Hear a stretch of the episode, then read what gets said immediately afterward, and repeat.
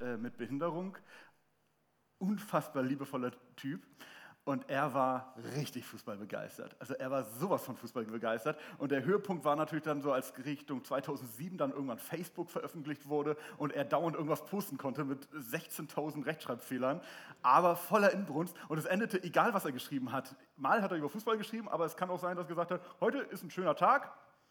Ich wünsche euch, dass ihr einen schönen Tag habt. Nur der HSV. so endete jeder, jeder Post, immer nur der HSV. Und das Geniale war, dass dann irgendwann so nach drei Jahren oder so plötzlich sein Post kam, Leute, es hat sich was geändert, ich bin jetzt BVB-Fan. Und so endete jeder Post ab dort. Ich, hab, ich hoffe, ihr habt einen schönen Tag, nur der BVB. Und irgendwann erweiterte sich nur der BVB und Real Madrid. Er ging da drin richtig auf. Und ähm, so gibt es so viele Leute, die sich da total für begeistern können oder auch andere Themen. Und manchmal reicht es dann irgendwann auch nicht, dass man einfach nur Fan ist, sondern man hat das Gefühl, man muss richtig als Kreuzritter aufstehen, man muss äh, seine Sache verteidigen. Kein Witz ist äh, genehmigt, wenn es auf Kosten der eigenen Mannschaft ist. Keine Unverschämtheit kann ungesühnt bleiben. Es muss immer ein Kommentar hinterherkommen. Und selbst wenn ihr vielleicht sagt, na gut, ich hole nicht meinen Kreuzritterhelm raus, wenn es um Fußball geht, vielleicht gibt es andere Themen, wo ihr das bei euch merkt. Wo, wo ihr merkt, so, oh, wenn da was kommt. So bei mir gibt es so gewisse technische Themen, so wenn, wenn ich da irgendwelche Sachen höre, wo ich denke so, keine Ahnung, bestes Beispiel, ich beim Mediamarkt, man darf mich mit keinem Verkäufer in Kontakt bringen. Weil wenn ich dorthin gehe, dann weiß ich, was ich will. ich habe tatsächlich vor drei Tagen einem Mediamarkt-Mitarbeiter gesagt, was für ein Display in das eine Gerät eingebaut ist, weil er es nicht wusste. Gut. So können wir alle ziemlich äh, äh, leidenschaftlich werden für das, was, wir, was, wir, was uns begeistert. Und ähm, was diese Leidenschaft mit sich bringen kann, ist auch, dass wir wirklich in eine Kampfeshaltung gehen, die weit über das geht, was einfach nur lustig ist oder was, was, was sympathisch ist. Und vieles davon sehen wir tatsächlich, wenn wir jetzt zum Beispiel den Blick über einen Teich geworfen haben. Äh, ich schätze mal, dass die meisten von uns das irgendwie so diese Woche verfolgt haben, dass es diese Woche so eine gewisse Wahl gab in Amerika. Gestern ging sie aus. Ich halte meinen Mund darüber, was ich davon denke. Ähm, aber auch da ist es echt schwierig, das so zu sehen, wie krass die Leidenschaften auseinandergehen. Yvonne und ich haben beide äh, unabhängig voneinander eine ganze Zeit in Amerika gewohnt und wir haben genügend Freunde drüben und wir haben teilweise echt schreckliche Sachen gehört, so wie in was für einer Angst dort gelebt wird, wo, wenn die Geschichten erzählen, so von wegen, äh, ich gehe auf die Straße und ich habe Angst um mein Leben, weil hier keine äh, keine Stabilität mehr herrscht, weil ich nicht weiß, ob, ob ich wirklich noch sicher bin. Dass man wirklich denkt, erzählst du mir gerade vom Nahen Osten oder erzählst du mir gerade von einem der zivilisiertesten Länder der Welt? Ein ganz anderes großes Thema ist natürlich für uns Corona momentan.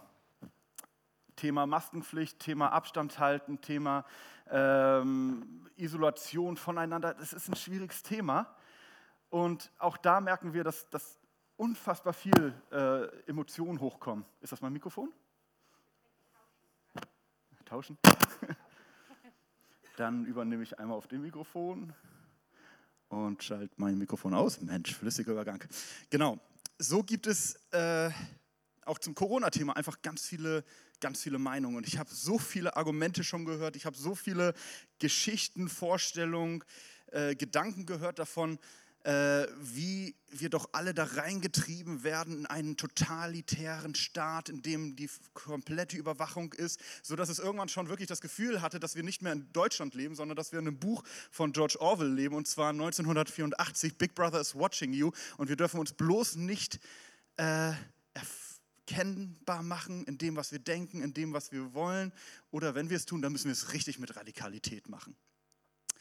Und ganz, ganz emotional wird das Thema natürlich, wenn es um Kirchen geht.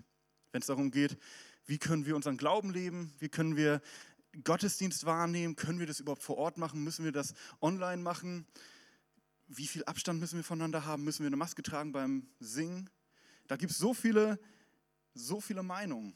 Und ich will, will jetzt auch keinen Standpunkt für irgendeine Meinung nehmen, aber ich muss sagen, dass auf der einen Seite ich sehe so viele Chancen in der momentanen Zeit, weil wir ganz viel darüber lernen, wie Gemeinde stattfinden kann und, und wo wir nicht gebunden sind an lokalen Fesseln, sondern dass wir wirklich überregional wirksam sein können und zusammen sein können.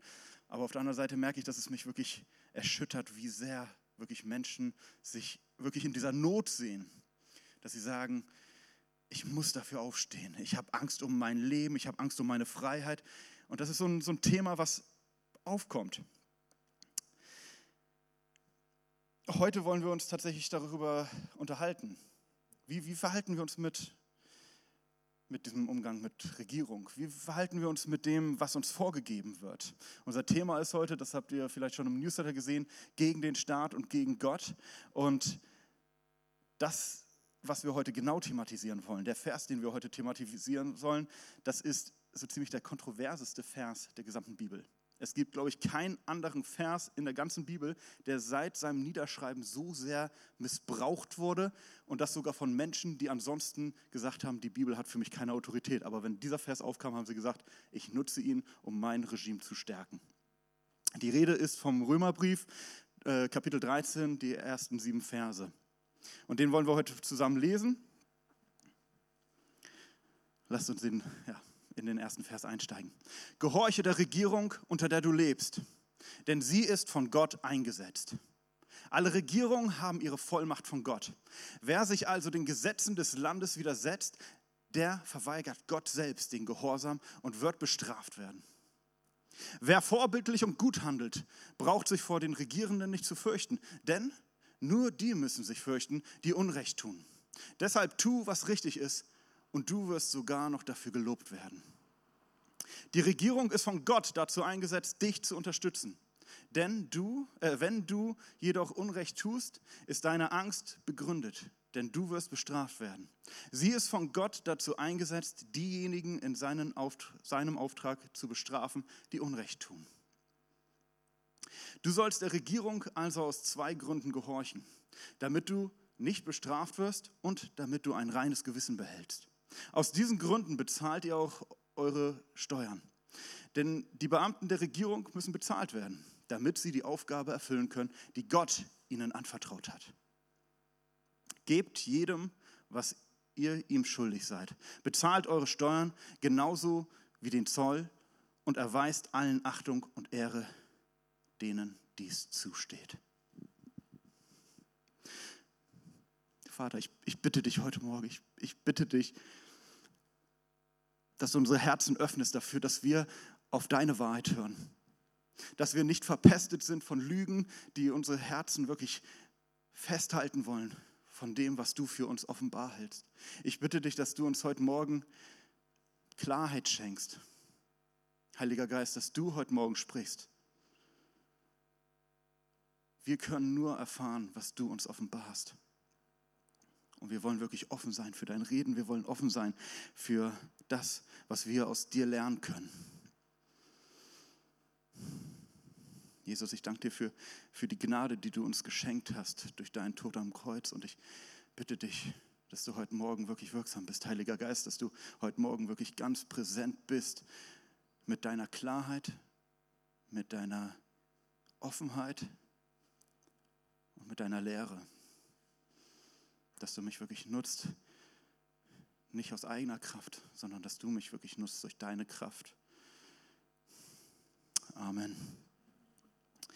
Wisst ihr, als ich anfangen, mich, als ich angefangen habe, mich mit diesem Thema zu beschäftigen, habe ich tatsächlich keine Ahnung gehabt, worauf ich mich eigentlich einlasse. Ich habe auch keine Ahnung gehabt, zu welchem Resultat ich komme. Ich war, ich war komplett offen. Ich habe gesagt, entweder werde ich in die eine Richtung äh, radikal, vielleicht werde ich in die andere Richtung radikal, vielleicht erkenne ich irgendwas, was ich noch nie gesehen habe. Aber eins wusste ich, und das ist das, was wir als Christen glauben. Wir, wir glauben als Christen, dass die Bibel eine klare äh, Autorität Gottes ist. Wir glauben, dass die Bibel inspiriert ist durch Gott, so wie wir es in der Bibel sehen können. Und wir glauben, dass die Bibel somit eine klare Lehr- und Leitautorität für uns darstellt. Das können wir lesen. Wir lesen nämlich in Uh, nee, äh, weiter. Genau, die ganze Schrift ist von Gottes Geist eingegeben und kann uns lernen, was wahr ist. Und du äh, und uns erkennen lassen, wo Schuld in unserem Leben ist. Sie weist uns zurecht und erzieht uns dazu, Gottes Willen zu tun. Das glauben wir. Und somit weiß ich, und das kann ich von vornherein schon mal sagen, als Paulus diese Zeilen geschrieben hat, war das nicht Leichtsinn. Das war nicht irgendwie ein dummer Gedanke, den er so, ach, ich schreibe gerade über Liebe, in, in den Kapiteln 12 ging es um Liebe, später in 13 geht wieder um Liebe. Ach, wäre es nicht schön, wenn wir auch die Regierung lieb haben? Das war kein Gedanke von ihm. Wir reden hier von einem unfassbar gebildeten Mann. Wir reden hier von einem Mann, der die damalige Bibel im wahrsten Sinne des Wortes auswendig kannte. Den hättest du um drei Uhr nachts aufwecken können, der hätte dir die Bibel rezitiert rückwärts und vorwärts. Der, der wusste, wovon er sprach. Und das Gedankengut, was er da reinbrachte, hat er auch nicht selbst erfunden. Er hat ganz klar etwas ausgesprochen, was für jeden erstmal unbestreitbar war, und zwar, dass die Macht von Gott gegeben ist. Das Ganze nennt man Theokratie.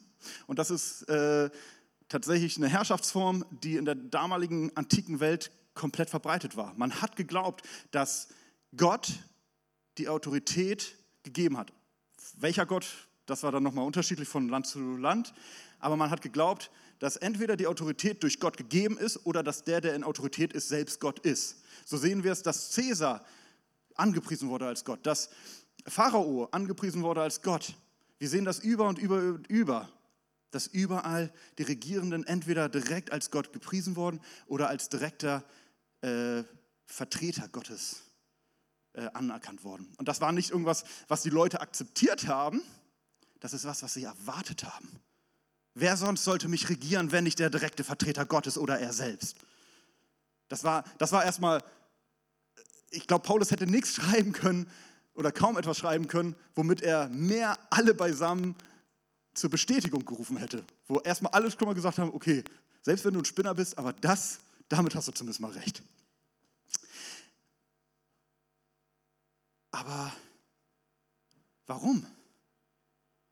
Das ist doch die Frage, die wir uns stellen. Warum sagt uns die Bibel sowas? Warum ist das scheinbar etwas, was uns von Gott vorgegeben wird, was scheinbar ja wahr sein soll, weil wir glauben ja, dass Gott uns Autorität gegeben hat durch sein Wort und uns das als Lehrideologie auf den Weg gibt. Wenn wir uns die Bibel angucken, ist das Interessante, dass wir wirklich von, von vorne bis hinten immer wieder klare Aussagen finden zu diesem Thema. Das hat mich fasziniert. Ich habe ungelogen, ich habe mittlerweile DIN A4 Seiten voll mit Bibelversen. Wenn ich, wenn ich die alle eingebracht hätte, säßen wir heute Nachmittag hier noch. Es, es, es gibt kaum etwas, was, was so klar zu sagen ist, wie das, was wir heute Morgen besprechen aus dem, was, was die Bibel uns an, an klaren Aussagen gibt. Also die Frage ist nicht, ob wir jetzt heute Morgen irgendwie was ganz Neues erkennen, was noch nie da gewesen war. Die Frage ist, ob unser Herz das akzeptieren kann, weil das weiß Gott. Die Wahrheit, die hinter diesen Versen liegt, ist herausfordernd. Wir gucken ins Alte Testament und wir sehen, dass das Volk irgendwann einen König haben wollte. Sie wurden bis dato immer von Gott geleitet, sie wurden von einem äh, Vertreter Gottes geleitet, der aber eher als Berater dastand, als Mittelsmann. Gott hat mir das gesagt, also tut das, aber der selbst keine äh, eigene Gewalt besaß. Die Leute hatten Ansehen für ihn, haben gesagt, natürlich, das ist ein weiser Mann. Aber er hatte selbst keine Autorität übers Volk. Es war immer Gott. Und irgendwann sagt das Volk, wir wollen aber einen König haben. Und so gibt Gott ihnen einen König. Er lässt Samuel herbeirufen und Samuel salbt Saul und Saul war ein Bild von einem Mann. Er war wunderschön, er war gut gebaut, er war ein Krieger, er war stark, er war intelligent, er war das volle Paket, die glatte Zehen, Hammer-Typ. Und dann noch Gehorsam Gottes. Und er wird zum König und Gott spricht mit ihm durch Samuel. Und irgendwann reicht Saul das nicht mehr und sagt, aber eigentlich bin ich doch der König. Und äh, Abraham Lincoln hat das so schön gesagt, wenn du den Charakter eines Menschen erfahren möchtest, gib ihm Macht. Und das gesehen wir bei Saul, sein Charakter verdarb. Und er wurde immer selbstsüchtiger und er wollte seine eigenen Agenten durchkriegen und er wollte selbst angepriesen werden. Und so entfernte er sich immer weiter von Gott. Und Gott sagte, diesem Mann muss ein Ende gesetzt werden. Ich werde einen neuen König einsetzen. Und darauf wurde David gesalbt. Und so hatten wir plötzlich diese Situation. Wir hatten auf der einen Seite einen amtierenden König, gesalbt durch Gott. Und wir hatten auf der anderen Seite einen Newcomer, der auch gesalbt war, König zu sein, aber es noch nicht war. Und so sehen wir in der Bibel, in 1 Samuel, so ungefähr ab äh, Kapitel 10 können wir das lesen, dass Saul äh, langsam erkannte, wer David ist. Und dass David mehr war als einfach nur irgendwie ein netter Typ, sondern dass Gott was mit ihm vorhatte. Und so wurde Saul wütend. Und er fing an, Intrigen zu spinnen. Und er fing an, äh, David zu versuchen einzulullen und ihn zu betrügen und ihn einzuschüchtern und letzten Endes versucht er ihn zu töten. Und so lesen wir, dass David auf der Flucht war vor Saul und dass er schon viele Männer mit sich hatte. David hatte viele Männer mit sich, die bereits akzeptiert hatten oder verstanden hatten, dass David der nächste König sein würde. David und seine Männer fliehen in die Wüste und verstecken sich dort vor Saul. Saul kommt hinterher mit seinem Heer. Und das, was wir dann lesen, ist, dass Saul auf seiner Suche irgendwann in eine Höhle geht, seine Notdurft zu erfüllen und nicht ahnt, dass David wirklich wenige Meter von ihm entfernt ist. Und die Männer sagen, oh David, jetzt ist die Zeit gekommen, wo Gott dir Saul in die Hand gibt, wo du ihn töten kannst. Und David gebietet den Einhalt, geht lediglich zu Saul hin, schneidet einen Zipfel von seinem Rock ab und geht wieder zurück zu seinen Männern. Saul entfernt sich von der, äh, von der Höhle und so tritt David auch aus der Höhle raus und schreit ihm hinterher. Und das lesen wir in 1 Samuel 24, Vers 11. Der Herr, also David sagt zu Saul, der Herr hatte dich hinten in der Höhle in meine Hand gegeben. Und ein paar meiner Männer verlangten von mir, dass ich dich töte. Doch ich habe dich verschont. Ich habe gesagt, niemals werde ich ihm, meinem Herrn, etwas antun, denn er ist der Gesalbte des Herrn. David hatte Ehrfurcht David hatte nicht Ehrfurcht vor Saul.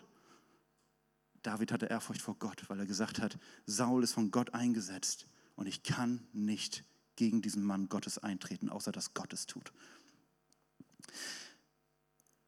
Wir gehen weiter.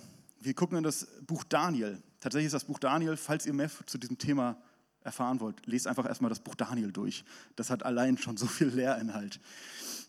Im Buch Daniel äh, lesen wir, dass äh, das Volk Israel von den Babyloniern überrannt wird. Und die Babylonier machen sie fertig. Die Babylonier rauben sie aus, entweihen ihre Heiligtümer, nehmen die klügsten Köpfe mit nach Babylon, bilden die aus, damit sie ihre Ratgeber seien. Und an der Spitze steht Nebukadnezar, der ein besonderes Interesse hatte. Nicht nur alles an Charakter aus diesem Volk rauszutreiben, dass sie aufhören, ihre Speisegesetze zu halten, dass sie aufhören, äh, ihren Gott anzupreisen, sondern dass sie sogar anfangen, ihn als Gott zu preisen. Und so sehen wir, dass Daniel aufsteht. Daniel war ein kluger Kopf aus Israel, der von Saul an höchster Stelle als Ratgeber eingesetzt werden sollte. Und Daniel hatte aber ein klares Verständnis davon, wer Gott ist und wer Nebukadnezar ist. Und so steht Daniel gegen Nebukadnezar auf. Und so lesen wir in Daniel 2, Vers 37 und 38. Dir König der Könige hat der Gott des Himmels Herrschaft, Macht, Stärke und Ruhm geschenkt. Er hat dir Gewalt über die Menschen, die wilden Tiere auf dem Feld und die Vögel am Himmel gegeben. Überall dort, wo Menschen wohnen,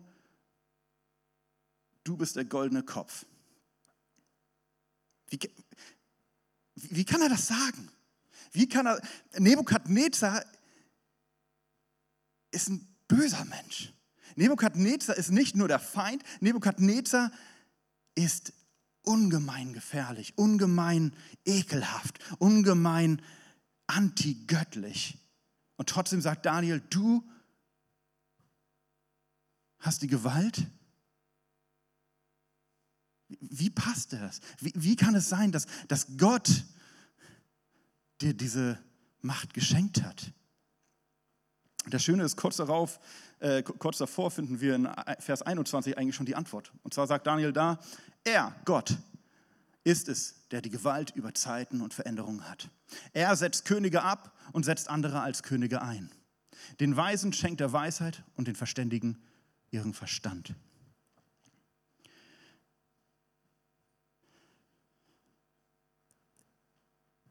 Das ist so wichtig. Das, das, wir haben eben schon darüber gesprochen, dass Gott Macht schenkt. Wenn wir auf die Folie gehen, die Macht ist von Gott gegeben, aber das, was wir nicht vergessen dürfen, genauso ist alle Macht von Gott genommen. Es gibt keinen Menschen, der in der Lage ist, sich Macht zu erarbeiten, außer wenn Gott es zulässt. Als Jesus verraten wurde, brachte der Hohe Rat ihn vor Pontius Pilatus und Pontius Pilatus ver, äh, beschattete oder be, interviewte Jesus. Er wollte genau wissen, was es hat, hat es mit diesem angeblichen König der Juden auf sich. Und als er so verhört, als er ihn so verhört, kommt was ganz Interessantes hervor. Und so lesen wir in Johannes 19, Vers 10 bis 11. Pontius Pilatus sagt zu, ah ja, steht da, sprichst du nicht mit mir? fragte Pilatus. Weißt du denn nicht, dass ich die Macht habe, dich freizulassen oder dich zu kreuzigen? Vers 11. Da sagte Jesus, du hättest keine Macht über mich, wenn sie dir nicht von oben gegeben wäre. Wir haben hier, wir haben hier den Sohn Gottes und er sagt, du hast die Macht nur, weil sie gegeben ist. Aber ich unterstelle mich dieser Macht, weil ich hier unten bin. Wer, wer von uns hat diese Aussage schon mal gelesen? Wer von uns, also ich habe sie so häufig schon gelesen und ich habe ehrlich gesagt ganz häufig drüber gelesen. Man, ja gut, es steht da. Ja, ist eine nette Aussage, aber was für eine Gewalt steckt hinter diesen Worten, die Jesus uns da mitgibt. Wie wie geht es mir damit? Wie, wie geht es mir damit, wenn, wenn ich überlege, dass, dass, dass Jesus sowas sagt? Wenn ich doch sehe, wie schlecht diese Welt ist. Wenn ich doch sehe, dass hier Kriege geführt werden von, von Regierenden, die kein Interesse am Menschenleben haben, sondern nur am persönlichen Profit. Wie, wie gehe ich damit um, wenn es hier Regenten gibt, die wirklich Menschen um Menschen töten, die Christen verfolgen? Wie gehe ich damit um, wenn ich sehe, wie viele Länder es gibt, in denen aktive Verfolgung stattfindet? Wir haben es heute gebetet. Ich, ich muss ganz ehrlich sagen, mich bringt das an meine Grenze. Mich bringt es an meine Grenze von dem, was ich mir vorstellen kann. Gott ist doch Liebe, das kann doch nicht sein. Gott ist doch so viel mächtiger als jeder andere. Warum kann er das zulassen, dass, dass er Menschen Macht gibt, damit sie mein, meine Mitbrüder, meine Mitschwestern töten? Wie, wie kann das, wie, wie passt das zusammen?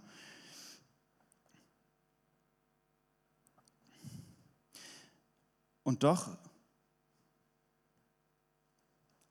ist die Bibel da klar drin. Und doch ist, gibt, es, gibt es diese Klarheit, wir sollen uns unterstellen. In Römer 12 lesen wir, dass Paulus auf diese Frage reagiert. Interessanterweise in Vers 12. Das heißt, er setzt die Antwort auch wieder, bevor die Frage eigentlich erst richtig losgeht. Er sagt, wenn ihr verfolgt werdet, weil ihr zu Christus gehört, dann verflucht eure Verfolger nicht, sondern er bittet den Segen Gottes für sie. Vergeltet anderen Menschen nicht Böses mit Bösen, sondern bemüht euch allen gegenüber um das Gute. Liebe Freunde, rächt euch niemals selbst, sondern überlasst die Rache dem Zorn Gottes. Denn es steht geschrieben, ich allein will Rache nehmen. Ich will das Unrecht vergelten, spricht der Herr. Handelt stattdessen so, wie es in der Schrift heißt. Wenn dein Freund hungrig ist, äh, Feind hungrig ist, gib ihm zu essen. Wenn er durstig ist, gib ihm zu trinken.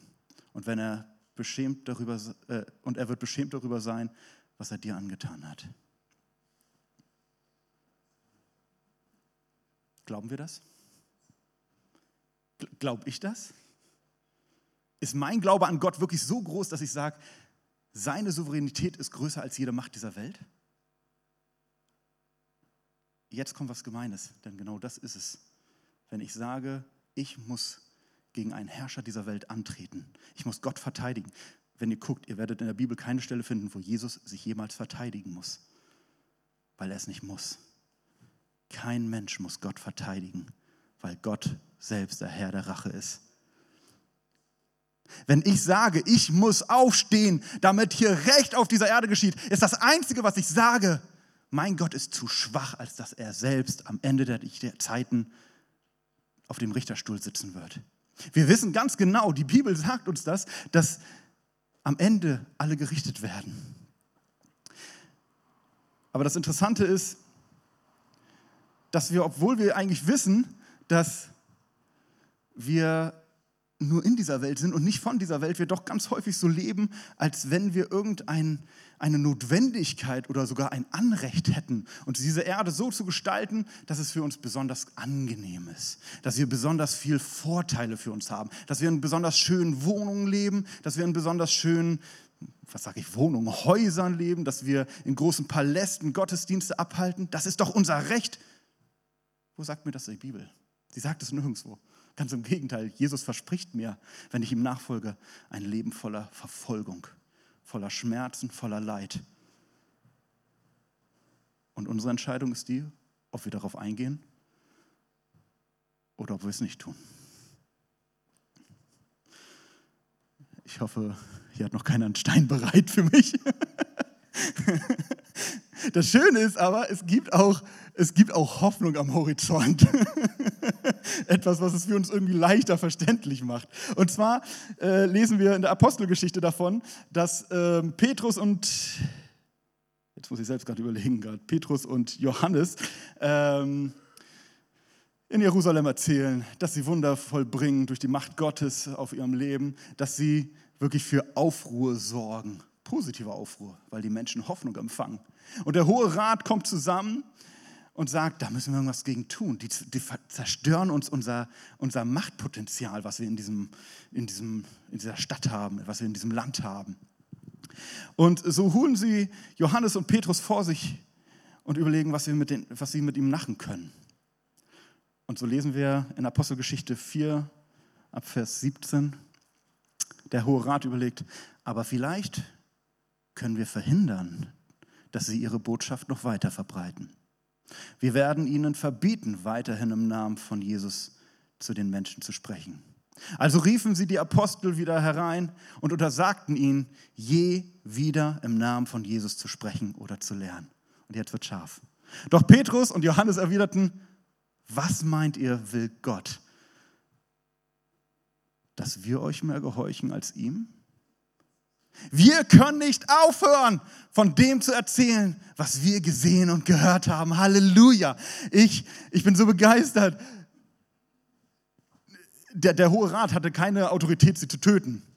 Aber an, am Beispiel von, Johannes sehen, äh, von, von Jesus sehen wir, dass sie ihre Wege hatten, jemanden zum Tod zu bringen, indem sie sie vor den Statthalter bringen. Sie standen hier wirklich in der Gefahr ihres Lebens. Und sie sagen, ich kann nicht anders ich kann nicht aufhören, als von dem zu reden, was ich gehört habe. Oder so wie, wie, wir es, äh, wie wir es wissen, dass Luther vor Kaiser Karl V. stand, dem damals mächtigsten Mann der Welt oder der, der europäischen Welt, und gesagt hat, hier stehe ich und ich kann nicht anders. Gott helfe mir. Amen. Ich wünsche mir diese Kraft für mein Leben, zu sagen, ich gehorche weil Gott mich für den Gehorsam berufen hat. Genauso wichtig, wie dass ich meine Berufung erfülle, dass ich alle Welt von Christus erzähle und dass ich zu Jüngern mache, hat Gott mich berufen zum Gehorsam und deswegen werde ich gehorsam sein, außer wenn man mir verbietet, meine Mission zu erfüllen, in alle Welt hinauszugehen, allen Menschen von Christus zu erzählen und zu Jüngern zu machen. Denn es gibt keine Autorität, die höher ist als Christus. Und wir, wir dürfen niemals vergessen, dass Gott zwar Autorität gesetzt hat, aber dass er sie wieder nehmen kann. Zum Abschluss möchte ich mit uns heute Morgen noch eine Passage aus 1. Petrus lesen. Da lesen wir, und denkt daran, dass der himmlische Vater, zu dem ihr betet, niemanden bevorzugt, wenn er richtet. Hier sagt er schon, denkt nicht, dass nur weil er auf dem Kaiserstuhl sitzt, kaiserlich gerichtet wird.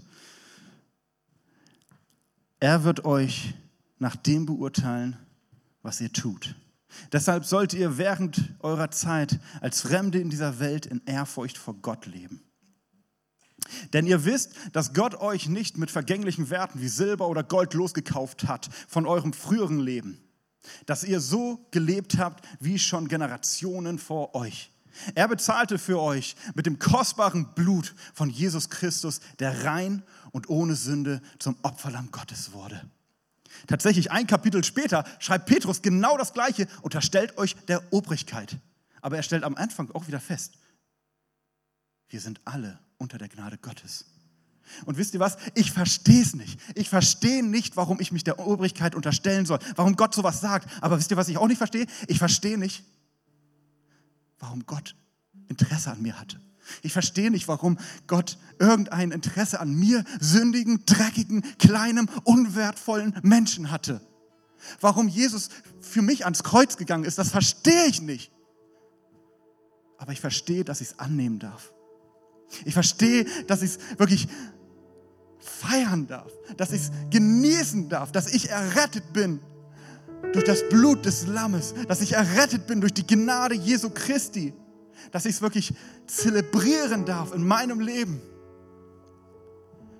Und wenn mein, wenn, mein, wenn mein Opfer das ist, dass ich Gott gehorchen soll, Gott gehorchen soll in allem, was er in seiner Weisheit in mein Leben gesprochen hat, dann will ich das tun. Vater, ich bitte dich heute Morgen, ich bitte dich, ich bitte dich, ich bitte dich, dass du kein Herz steinern lässt ich danke dir dafür, dass du ein Gott bist, der souverän herrscht, dass du ein Gott bist, dem alle Macht gebührt, im Himmel wie auf Erden. Ich danke dir dafür, dass wir wirklich sagen können, wir sind adoptiert in das Reich deiner Herrlichkeit, als deine Kinder, dass wir das aufnehmen dürfen. Ich danke dir dafür, dass wir dir gehorchen dürfen, weil wir wissen dürfen, dass alles, was du für uns hast, so viel besser ist als alles, was ich für mich planen kann. Wir wollen dir alle Ehre geben. Wir wollen dir allen Gehorsam geben. Und ich bitte dich heute Morgen, ich danke dir zuerst dafür, dass, dass du all das für uns bereit hast. Und ich möchte dich bitten, dass du uns hilfst, dass wir das immer mehr verstehen können. Ich danke dir für deine Geduld. Ich danke dir für deine mit deine Rücksicht darauf, dass wir so klein, engstirnig sind, dass wir das nicht begreifen können. Aber ich danke dir auch für deine Geduld, dass du uns nicht einfach im Stich lässt. Und für deine Liebe, dass du uns helfen möchtest, immer mehr einzutauchen in deine Wahrheit. Amen.